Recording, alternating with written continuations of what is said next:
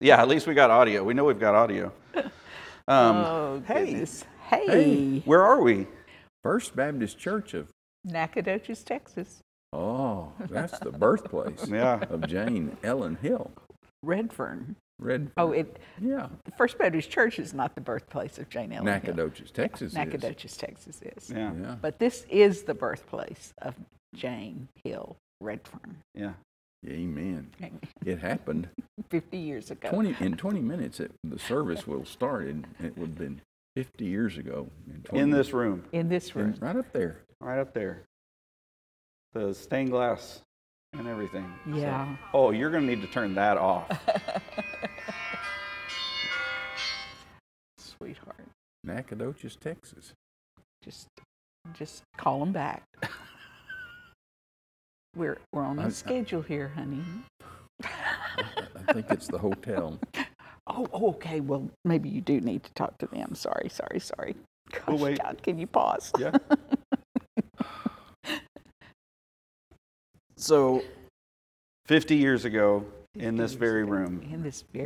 Just in about 20 minutes. Yes. Yeah. Started right down here on the floor, moved up to the platform. It was exciting. Very exciting. I was really excited. Really excited. Let's start with, since we're talking about marriage. Yes. Maybe this is going to be like one of you and then the other one question. What made you want to get married? Okay. I knew that for me to be what God put in my heart to be, that I needed the helpmeet that He had chosen for me, and I believed that He had chosen one. I didn't grow up a dating man, but I dated a few girls after I got to seminary. I hadn't dated before then. And I was just seeking God's will. And the first few girls I dated, the doors closed. And looking back, I can easily see that that wasn't God's will. But one day at a Pizza Hut, Pizza Inn, Dr. Roy Fish had several of his students around a table and said to us, because he had met this young lady who was a secretary across the hall from his office, and he had talked to her and got to know her, he said to the guys around that table, one of you needs to date Jane Hill. She's special. And I always listened to everything my evangelism professor had to say. He was a special man. And so I began to search out, can I find Jane Hill on campus? And somebody pointed her out to me one night in the library, and I smiled at her, but didn't get to talk to her right then.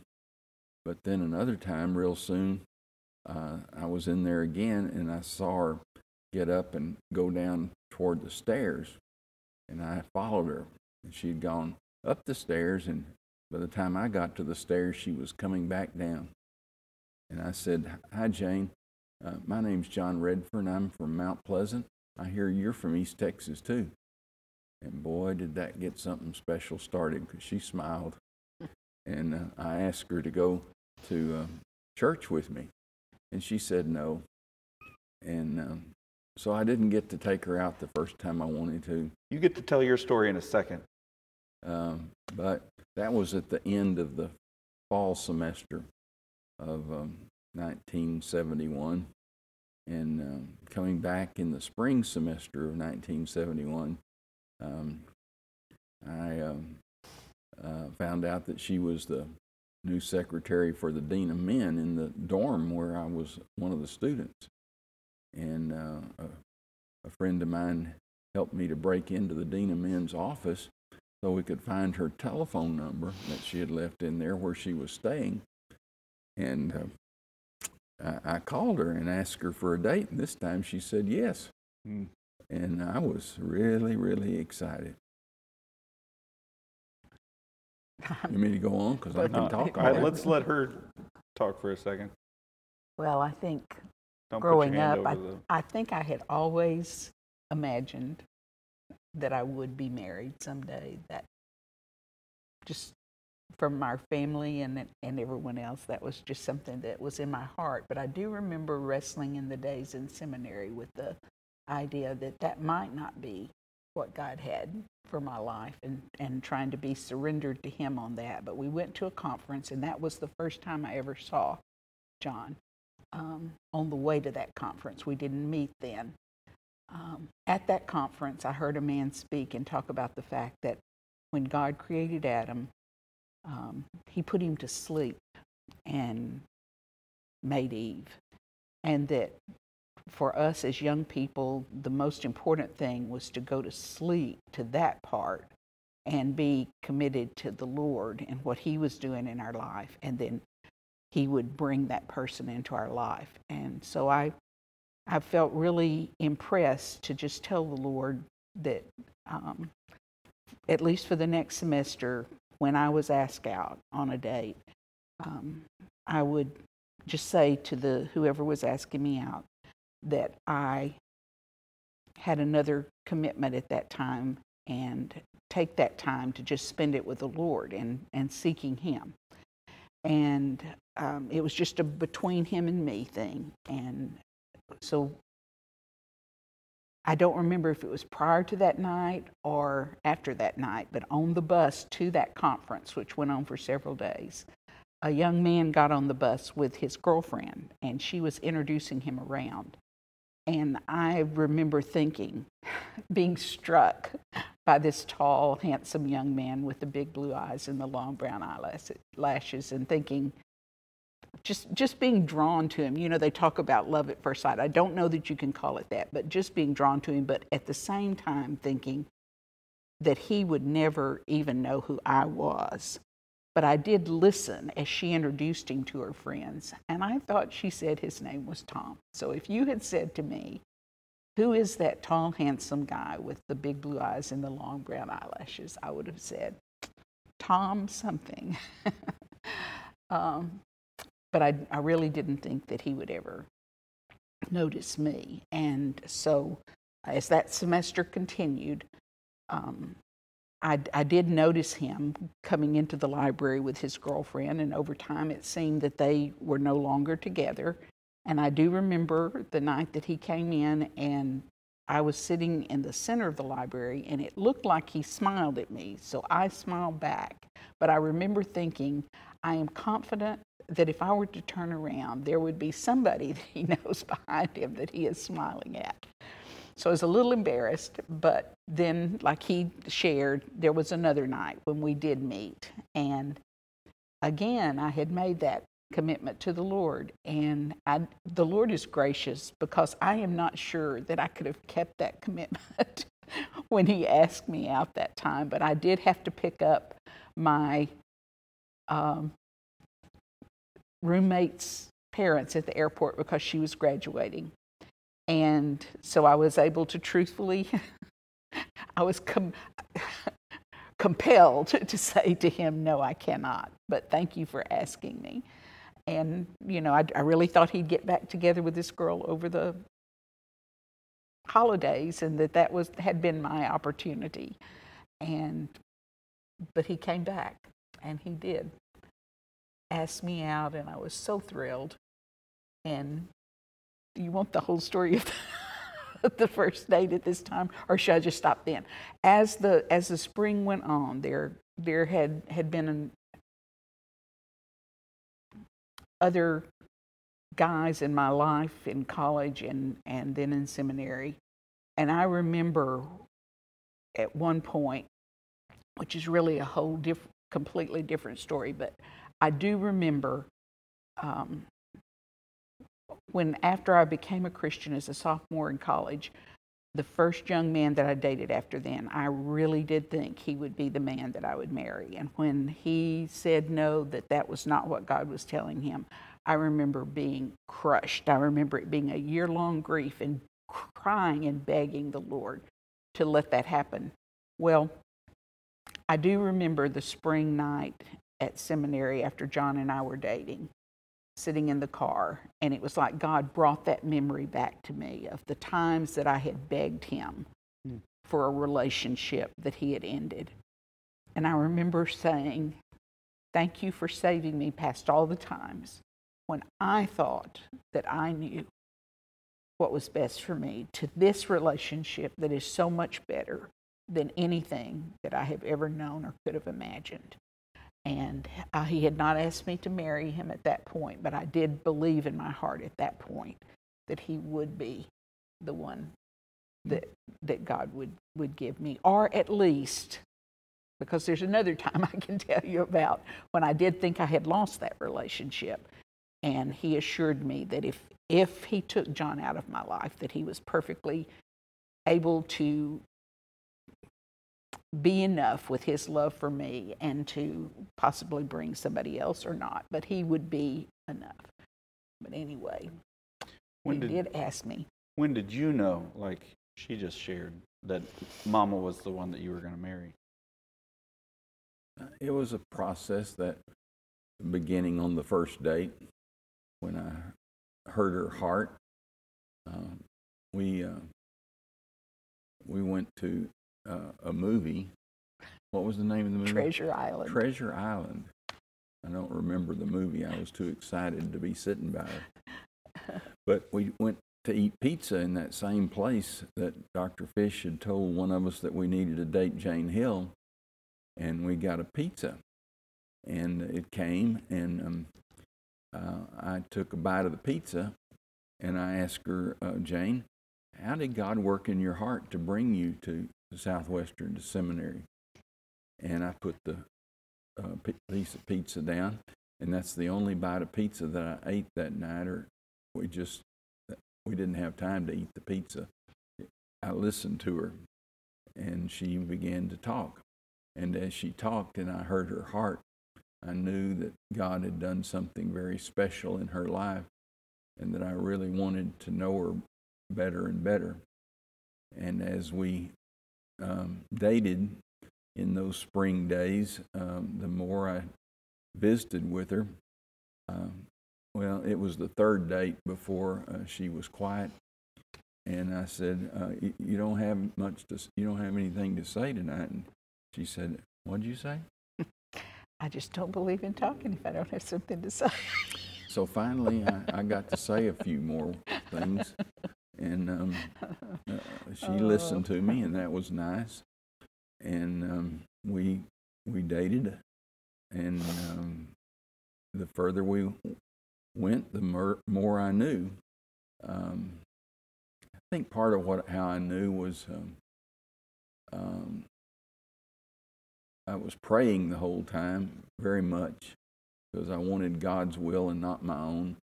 And when I took her home to Mount Pleasant to meet my family for the first time and saw her play with my sister and just go across the street on a trampoline or something over there, and they played together.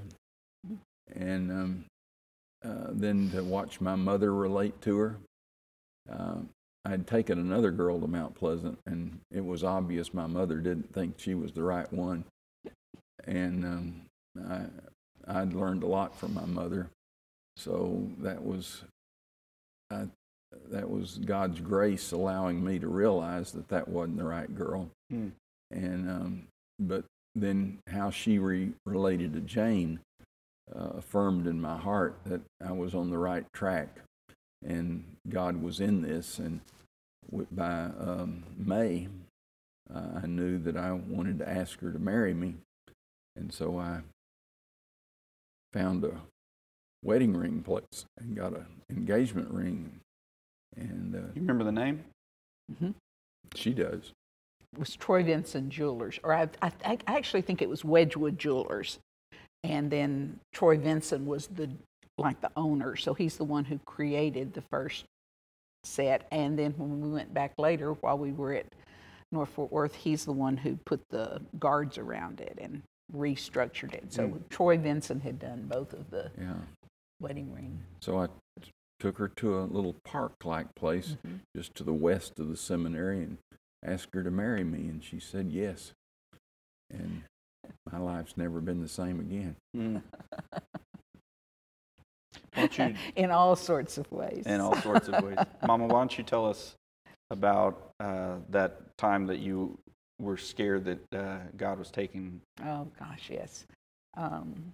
We'd come to that point where I had been willing to bring to a halt other relationships in my life to just date John. And then all of a sudden, there came a strangeness. This girl who he had been dating on the bus when I first seen him, and she started appearing. We'd see each other in the hall and be talking, and she'd come up.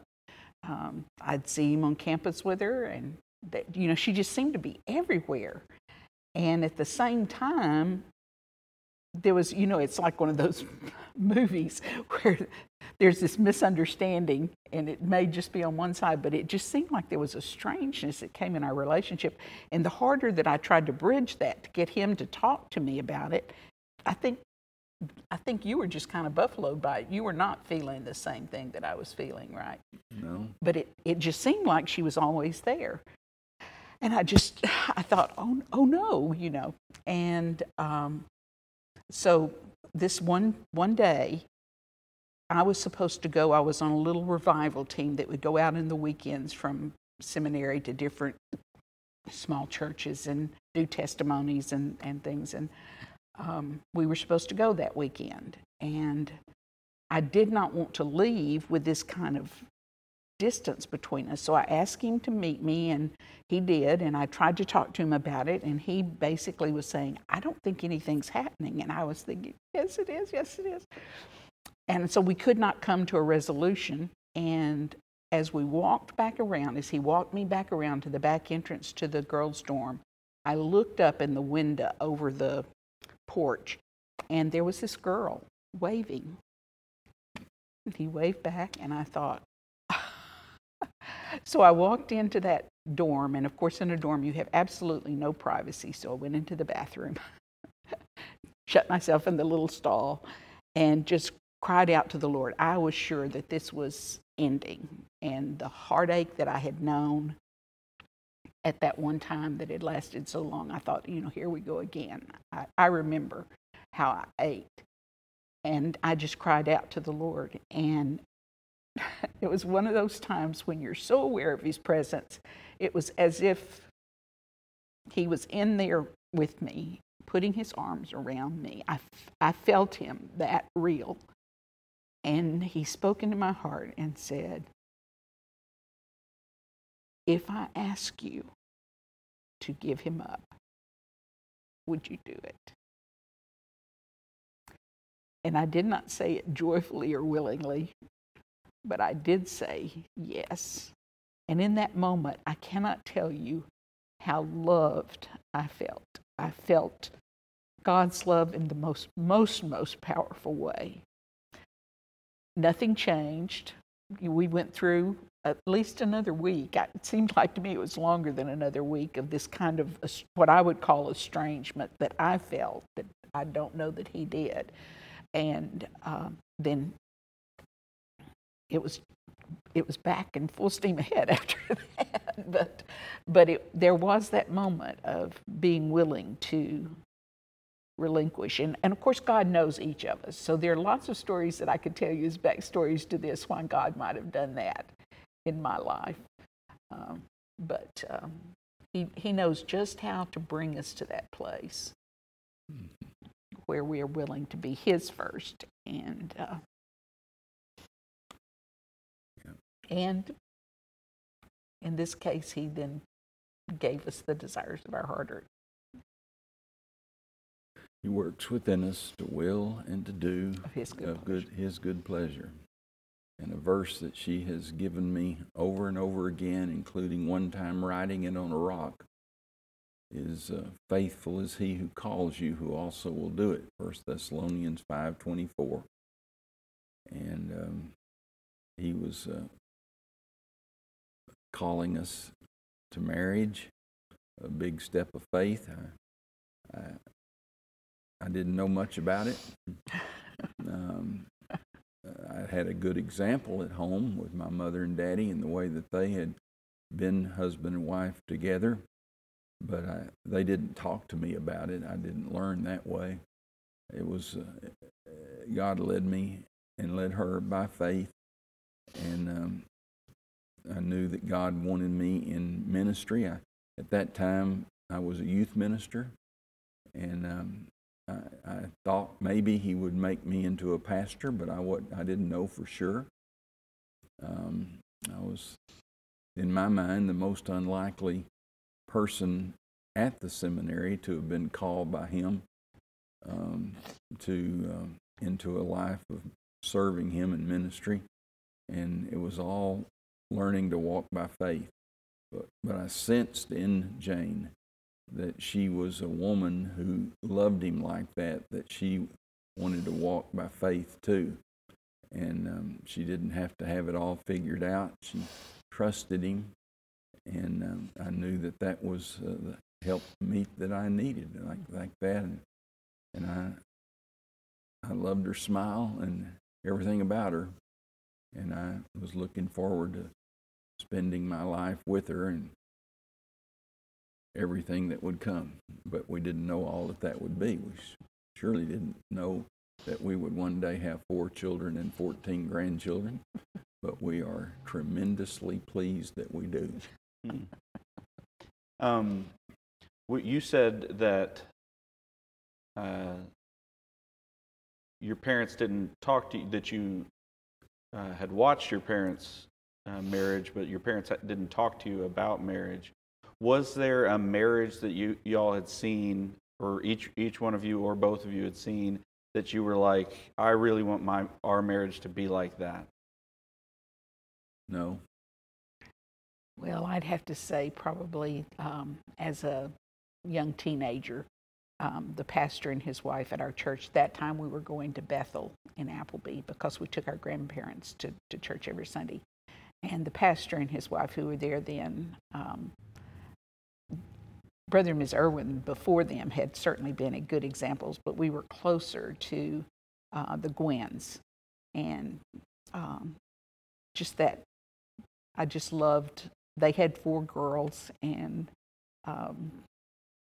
just loved the Lord, and I loved them. So I think probably I would have watched that. And then, of course, there's I had seen a man called Peter who has several different really good quotes about marriage and that. So anyway, yeah, I would say those two would probably be. Yeah, I saw that movie too. That impressed me.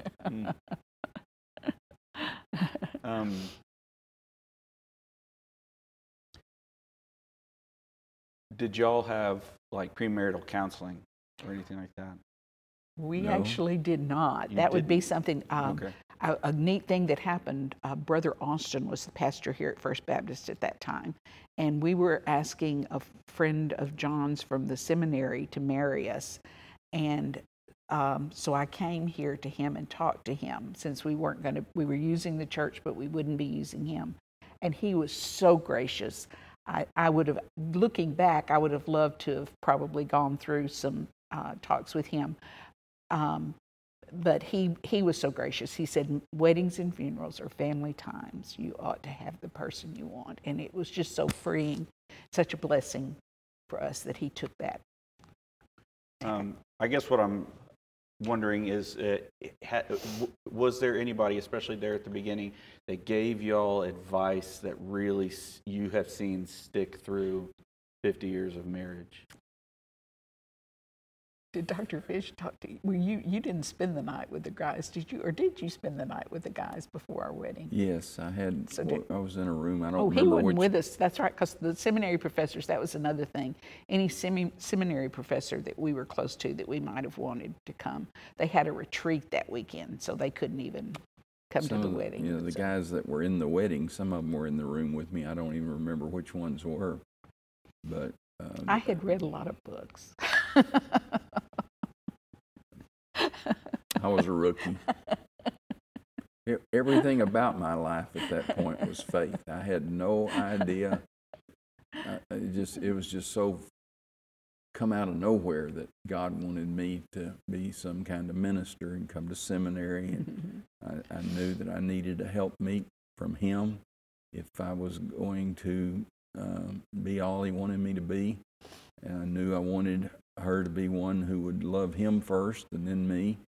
And that was what first captured my heart as I listened to her talk at that pizza table, how much she loved Jesus and how he had called her and how he had saved her and then worked in her life. And it was a beautiful testimony. And I could see how Dr. Fish and others that knew her were so impressed with her walk with Jesus.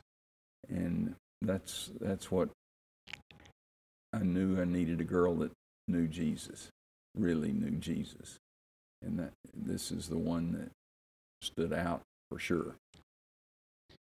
So take us through the next 50 years. I know that's a lot, but like highlight. Where did you go? What did you do? Oh, okay. Well, we left this room. Oh, no. And we went back that way to a parlor or a... It was fellowship. Yeah, we stood in the parlor. There was a receiving line, and then fellowship hall was where the reception was. But I'm thinking you're wanting just a broad stroke where we went for the next 50 years. You got to start somewhere, Dad. Well, we got outside here, and Mimi thought she could get us into the car that Uncle Ron was going to take us to our hiding car, but we got blocked by my seminary buddies, and I learned the first lesson. They did a few stunts. As a new bride, that you don't grab your husband's hand and run off with him. We were supposed to stay at the end of the sidewalk. There are times you have to stay put in order to be delivered. So anyway. Be still and know that I'm God. Yes. Mm-hmm. Okay. But we finally got in the car, and Ron took us to his plant where he was hiding our car, and then we took off driving down to Houston, Texas, to the Shamrock Hotel. Shamrock Hilton Hotel. We were on our way down there, and on the way down there, she all of a sudden said, I don't remember him pronouncing us husband and wife. We can't do this if we're not husband and wife. So by the grace of God, we had a little cassette, and we were able to play the cassette recording of the wedding, and sure enough, we had been pronounced husband and wife, and then she was free to go on with me on our honeymoon. Close enough. So we go down there, and she was blessed as I got to take her out to eat at the Trader Vic's restaurant that was a part of that Shamrock Hilton Hotel. And one of the most blessed memories that I have of my wedding day is at the end of it. I never been in bed with any woman, and we were about to get in our bed together, and God led me to lead her to get on our knees together beside the bed, and we prayed together for our marriage and for the children that God would choose to give us in our marriage, and their spouses and the grandchildren that God would choose to give us later, and we humbly ask that those children and spouses and grandchildren would all know Jesus. And we are very, very blessed and grateful for God answering that prayer. Right now, one of my favorite Bible verses is 3 John verse 4. I have no greater joy than to hear that my children walk in the truth. And of all the things that have come and gone since then and the places we've been, certainly God giving us the 4 children and then their lives growing up and through marriage and through their children.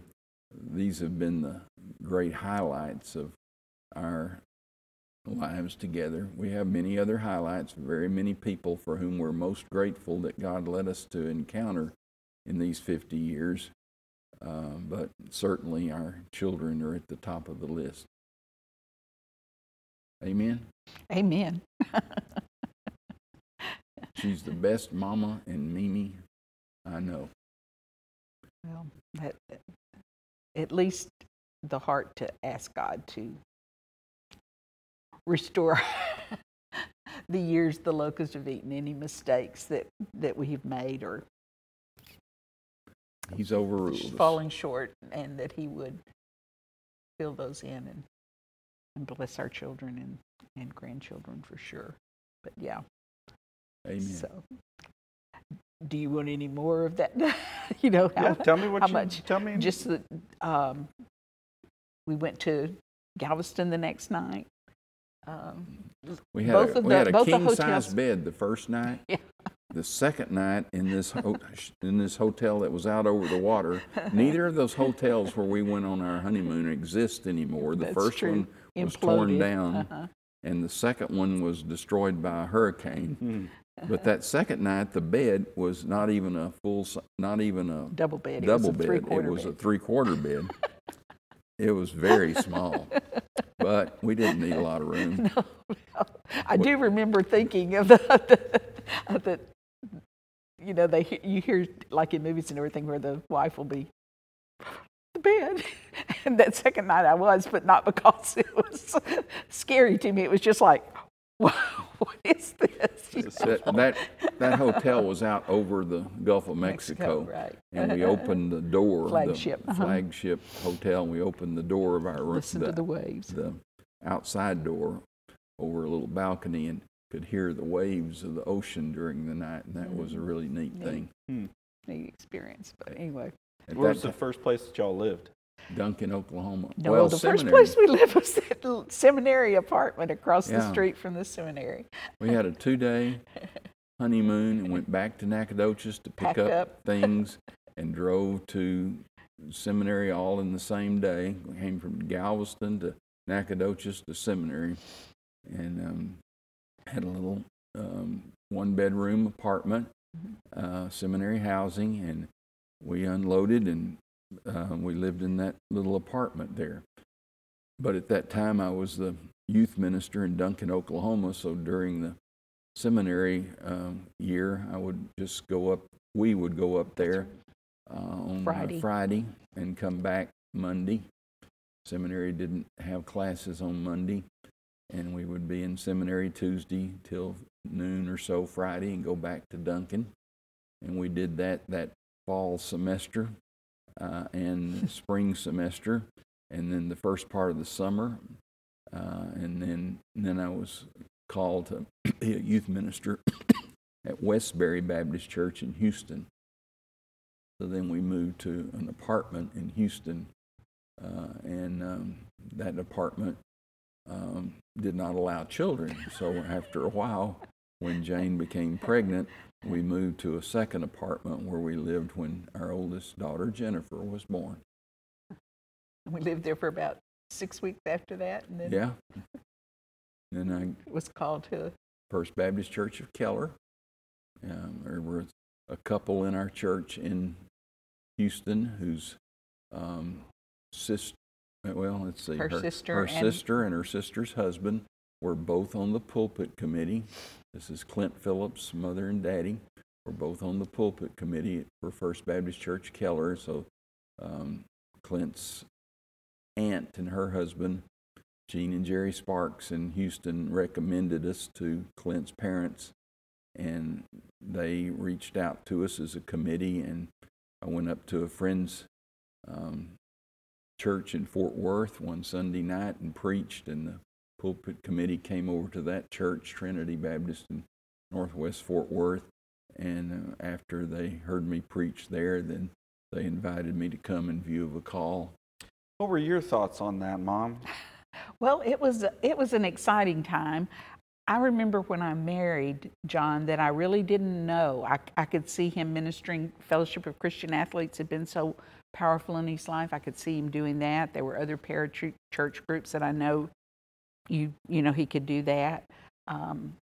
He had been a youth minister. I did not see that for the long run, but I did, you know, I knew that's where we were right then. So I really didn't know, but while we were in Houston, we came to the place where John felt like that time of being a youth minister was closing, and that God wanted him to be a pastor.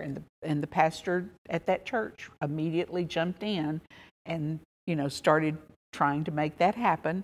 But God, one of the things I would want to say is that in all of our moves, we have been able to see God's hand beyond what any man might plan. And so in my heart, even though I never thought it would happen for me, I always thought being a pastor's wife would be one of the most wonderful things that you could ever be asked to do. So I wasn't sure how it would happen. I wasn't sure that he would become a pastor or that would happen for us, but the story of how he brought that to be at First Baptist Keller is within itself an example of God's moving past what man's wisdom could do. And when we moved there, I remember thinking that usually pastorates were at that point, that 2 years was a good time for a pastorate. You know, I knew people who had been in the same church all their life, but so when we went to Keller, I was truly, as I have been so many times with John, in totally new water, not knowing what that would be like. But we did embrace it, and they embraced us. And I was thinking at first 2 years, but then as I listened to John over and over again, I began to see that this could be forever. He would say, and what he said was, I hope that God leaves me here for the rest of my life. In my mind, I immediately translated that into the concrete. God is going to leave us here for the rest of our lives. So when he called me 4.5 years later and said, you will never believe, there's been a pulpit committee at our church for the last 2 weeks from Amarillo, Texas, and they want to talk to us about coming to be their pastor. I said, well, you told them no, didn't you? and he said, no, that's slow. No. I've always been counseled that when somebody comes to you like that, that you listen to them, that God doesn't just speak to you, so you hear what, if they're saying God's leading them, you listen to them. And so I went into that interview so arrogant, so sure that this was not God's will. Okay, I would talk to them. One of the things after they had asked John many profound questions, they said to me, well, Jane, do you have any questions of us? And I said, yes. How do your deacons deek?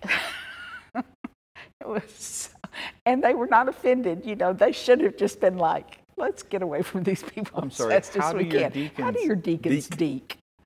Because already you said, how do your deacons deek? That's what I said. That's what she said. That's exactly fantastic. I'm going to use that. And you know, even early on in our ministry, that was, you were aware of the of how that was an important thing to know about a church you were going to. And you know, they answered that day, and when they drove away that day, they were exulting. They knew they had found their pastor. John and I turned back into that building, and he said to me, I hate this. I hate this. Because he was still hearing his wife saying, you told them no, didn't you? And I said, well, that was nice. They were very nice, you know, but in my heart, I was still thinking, I'm not going to Amarillo. So that's a whole nother story for another time. Boy, that is a big story. But that's the way, you know, he did end up. They came back again. We told them no. They came back for the third time before God got through to us that we were going to make another step of faith. He made me willing to go to Uganda, Africa, so that I would go to Amarillo. And I still pretty much drug my heels up to the high plains. When that church in Amarillo voted for us that night, what did you do? Well, they came in and said, you know, it's unanimous. It hadn't been unanimous at Keller. It would have been 90-something, but it wasn't unanimous. And, you know, and he said, can I give them an answer? It was Merle Bibby who called. Can I give them an answer? And I could tell John was fixing to say yes. And he looked at me, and I think my face must have been like, And he said, could you give us a minute? I said, we're not going to say yes. Because the first time we had gone back home and prayed, we hadn't told them that night. So I was not prepared to say anything that night. And he said, well, honey, I wouldn't have come if I weren't willing to come. And I just remember the panic, the sheer panic of, oh no. And then we had, not only did he say yes to them, but we had to go back and greet. The whole church had waited for them to ask us and for us to come back in, and everybody come around and say how thrilled they were that we were coming. And I was standing there shaking these people's hands, and my heart was just screaming, yeah! You know? And I will always remember one of the last ladies who came through the line took my hands, and she was just God's grace gift to me. And she said, I know this is so hard for you. And it just released the tears and all the emotion. And it came to be a place of such love to us. Those people loved us so well that I wept equally hard as I had wept leaving Keller when we left Amarillo, because they had loved us so much, and I would not trade those 5 years for anything. But it was there were lots of lessons. The everything's going to be all right story happened in Amarillo. You and JC and John were both born in Amarillo, so it was a special, special time. Jennifer had been born in Houston when I was youth minister, and then Joy was born one Sunday morning. Got her daddy out of preaching. Got me out of preaching in Keller, and then JC first, and then John in Amarillo. Uh-huh. Yeah. High Plains Baptist Hospital. Yeah. Of the people that you would not have known if you had not gone to Amarillo, the one that comes to my mind immediately is Uncle Billy. Yeah. Oh, yes. Who else? The Ruth Harts. Jennifer called them the Sweethearts. She was like four when we moved up there, so she called them the Sweethearts. And Arlen took us to church every Sunday because John went early, and they just you became our family. All the members of the pulpit committee, the Bibbies, the Hendersons.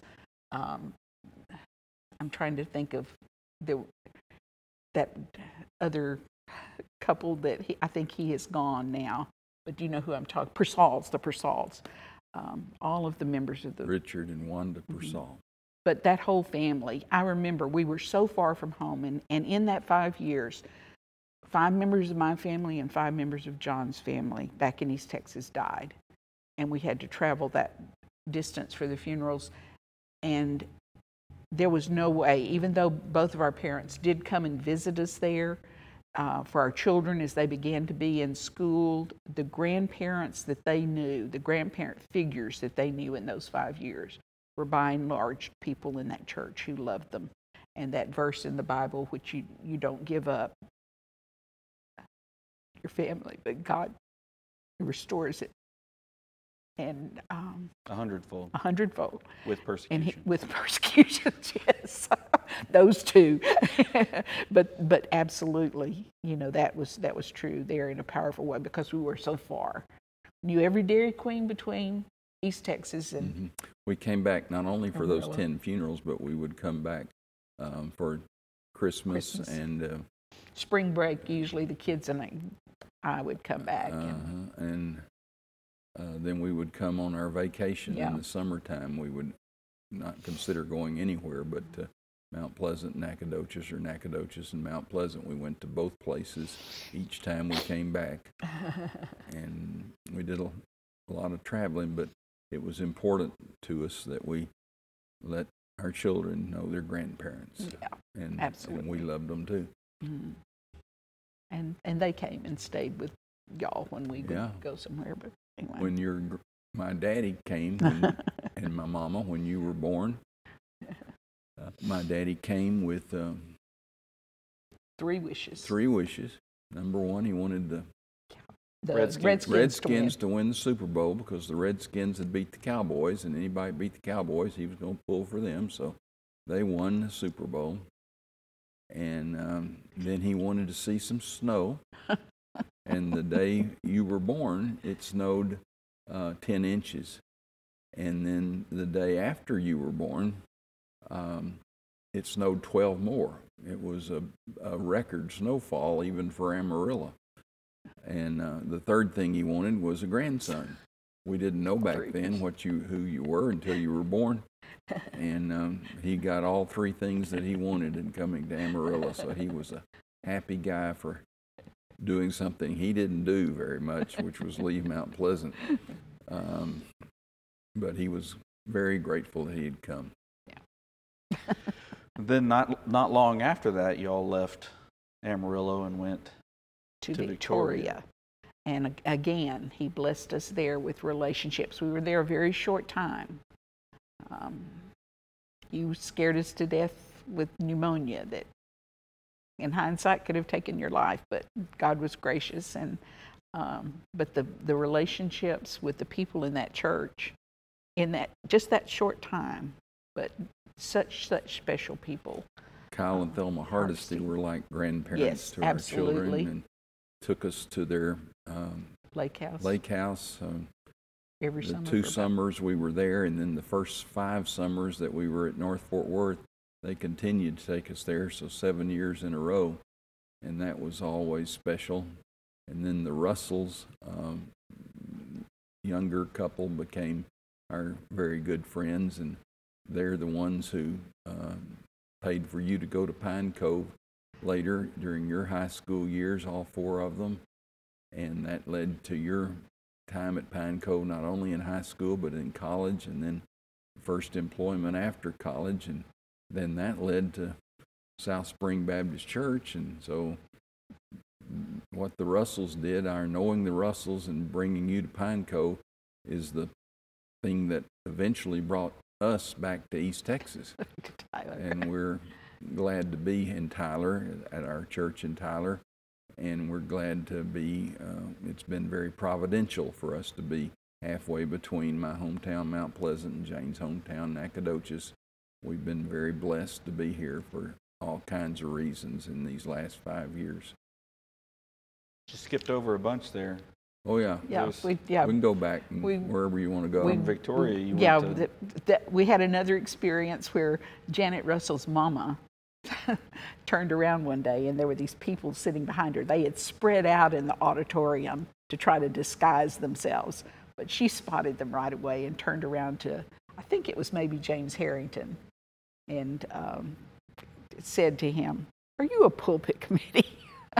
And he says, "Don't hate us." She said, "Well, it depends on what happens." So anyway, that was our shortest pastorate, and but God directed us back to the church where John, it had moved locations, but North Fort Worth was the church that had been John's church when he was in seminary, and D.L. Lowry had been his pastor, who was one of the people. I think he led when they do the practicum for people who think they might be pastors, you did a deal with him, so he was very influential. He was the best preacher that I ever related to. So anyway, really good. Anyway, we went to North Fort Worth, and we're there for almost 15 years. He let our children grow up there, even though I prayed when they were learning to drive that he would send us to somewhere out in the country, but they learn to drive on the freeways so they can drive anywhere. So anyway, we were there for over 15 years. Then he took us to our last pastorate, which was Community Church in Decatur. And for the first time, we were able to build a house and a church building. And again, found people who blessed our lives with their giving spirits and their seeking the Lord, and Daddy was used in a powerful way there. I was blessed there because everybody's different, and for me, God didn't make me to attend committee meetings and things like that. My mother had told me the very first instant I called her on the phone and told her that God was allowing me to get out of the Navy in order to go to seminary. She said to me immediately, "John, You know your daddy, and I'll support you in anything you think God wants you to do, but I want you to remember two things. Number one, you don't like to read. So he gave me a librarian. And number two, she said, I hate to see you get involved in politics. We did not raise you for that. And she wasn't talking about Democrat and Republican. She was talking about church politics. And she knew her son would never fit in church politics. So all those committee meetings that I had to go to in the first four churches that I pastored were draining for me, because there were a lot of them, and they all expected the pastor to be there, and it didn't leave you time for what God had called you to do in terms of making disciples, like I had it in my heart to do. When we got to Decatur, we just had a few elders that met once a month, but no other committees. And so I was free to have a Monday night Bible study in our home, where we ate from 6:30 to 7, and we prayed from 7 to 7:30, and we studied the Bible from 7:30 to 8:30 every Monday night for 14 out of those 15 years. And that was, to me, the most fruitful time of my pastoral years. And showed me more of my heart and what God had made me for the long run, so that as I came to age 70 and knew that it was time to step aside as a full-time pastor, I knew I could retire from that for which I was hired, but I could not retire from that for which I was bought with a price. And in effect, he set me free to just now, every day of my life, to wake up in the morning early and meet with him before anything else, and make myself available to him, listen to what he has to say through the Bible, through streams in the desert, and other ways, just listening to him and continuing to grow in the grace and knowledge of our Lord and Savior Jesus Christ, and then just being available to him for whatever encounters he might have in mind for me, one day at a time. And this is my favorite time in life, what God is allowing us to do now. And I'm very, very grateful. How many years did you teach, Mama? A total of 25. I taught 2 years in Arlington. Then God let me go to the seminary, and then I was able to stay home with y'all in your early years. And then I went back for the last 23 years in Birdville for 13, I guess, and 5. So that, 5 in Bridgeport. So that's not quite adding up to me, but anyway, it was a total of 25 in all. So anyway, you were at OH Stowe for 10 years. Yeah, and then I was at Bridgeport for 5 years, and then back at Spicer for 8. So that may 23, 15 and 8 is 23, 24, 25 in Arlington. So 25 years. But I'm grateful for the time, and that I was able to stay home with y'all, and then I am grateful for God provided that opportunity at which she was very, very good, very, very good as a teacher and as a librarian in time. But that God used that to make it possible for us to pay for 4 kids in college and to pay for 4 weddings, our part in those 4 weddings, and other things, and also to make our retirement better. So, yeah, and 11 of our grandchildren were born or adopted. Well, yeah, were born or adopted while we were in Decatur, and then the last 3 after we moved to Tyler. So, yeah. Wee-hoo. Wee-hoo-hoo. If you could say anything to somebody who's newly married or just starting out in marriage, if you could give them a piece of advice, what would it be? You want to go first, or you want me to? Seek the Lord with all your heart. Make him your first love, and make that relationship primary. I remember when I was first married to John, because he was a minister, I thought, well, he would be my spiritual leader, and I was just depending on basically his relationship with the Lord to influence my relationship with the Lord. And he's shown me over the years that that's not it. You have to seek me first with all of your heart. And then out of that, and I said this in my vows, but you know, sometimes saying it with your mouth and then it becoming real in your life are two separate things. That there's no way that I could love John the way God intended for me to, or the way that he meant for a husband and wife to love each other, unless I loved the Lord and allowed his love to flow through me to him and to our children, grandchildren, and everyone else. So keep that, the main thing, keep that relationship with him precious and real at all times. Yeah. Amen. It's Jesus. One word would be Jesus. Uh-huh. Seek Jesus. He's the one who's going to provide for you everything you need. He'll teach you to be two good forgivers. Above all things, love each other deeply, because love covers over the multitude of sins. That's what his love does for us, and that's what his love flowing through us does for one another. Be ye kind one to another, tender-hearted, forgiving one another, even as God for Christ's sake has forgiven you. I remember seeing Mr. and Mrs. Billy Graham interviewed on TV one late night when I was about the time I started seminary, but I can't remember exactly what year it was.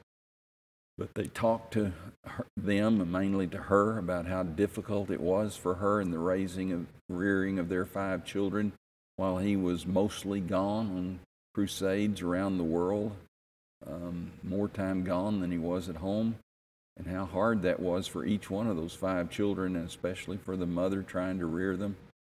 And Mrs. Graham didn't hold anything back in talking about how hard that was. And so the talk show host said to her, well, Ms. Graham, if it was that hard, did you ever think about divorce? She said, divorce, no. Murder, yes. And then she said, without any hesitation at all, Billy and I have learned to be two good forgivers. Ephesians 4:32 says, be ye kind one to another, tender-hearted, forgiving one another, even as, like an algebraic equation, God for Christ's sake has forgiven you. And I think that is at the heart of Jesus showing us what it takes in marriage and in family to be everything God wants us to be toward one another, to hang in there together and build each other up in the faith and keep encouraging each other and letting him satisfy us, so then we can be free to satisfy one another. But it all starts and carries through with Jesus. All the way home. All the way home. All the way home.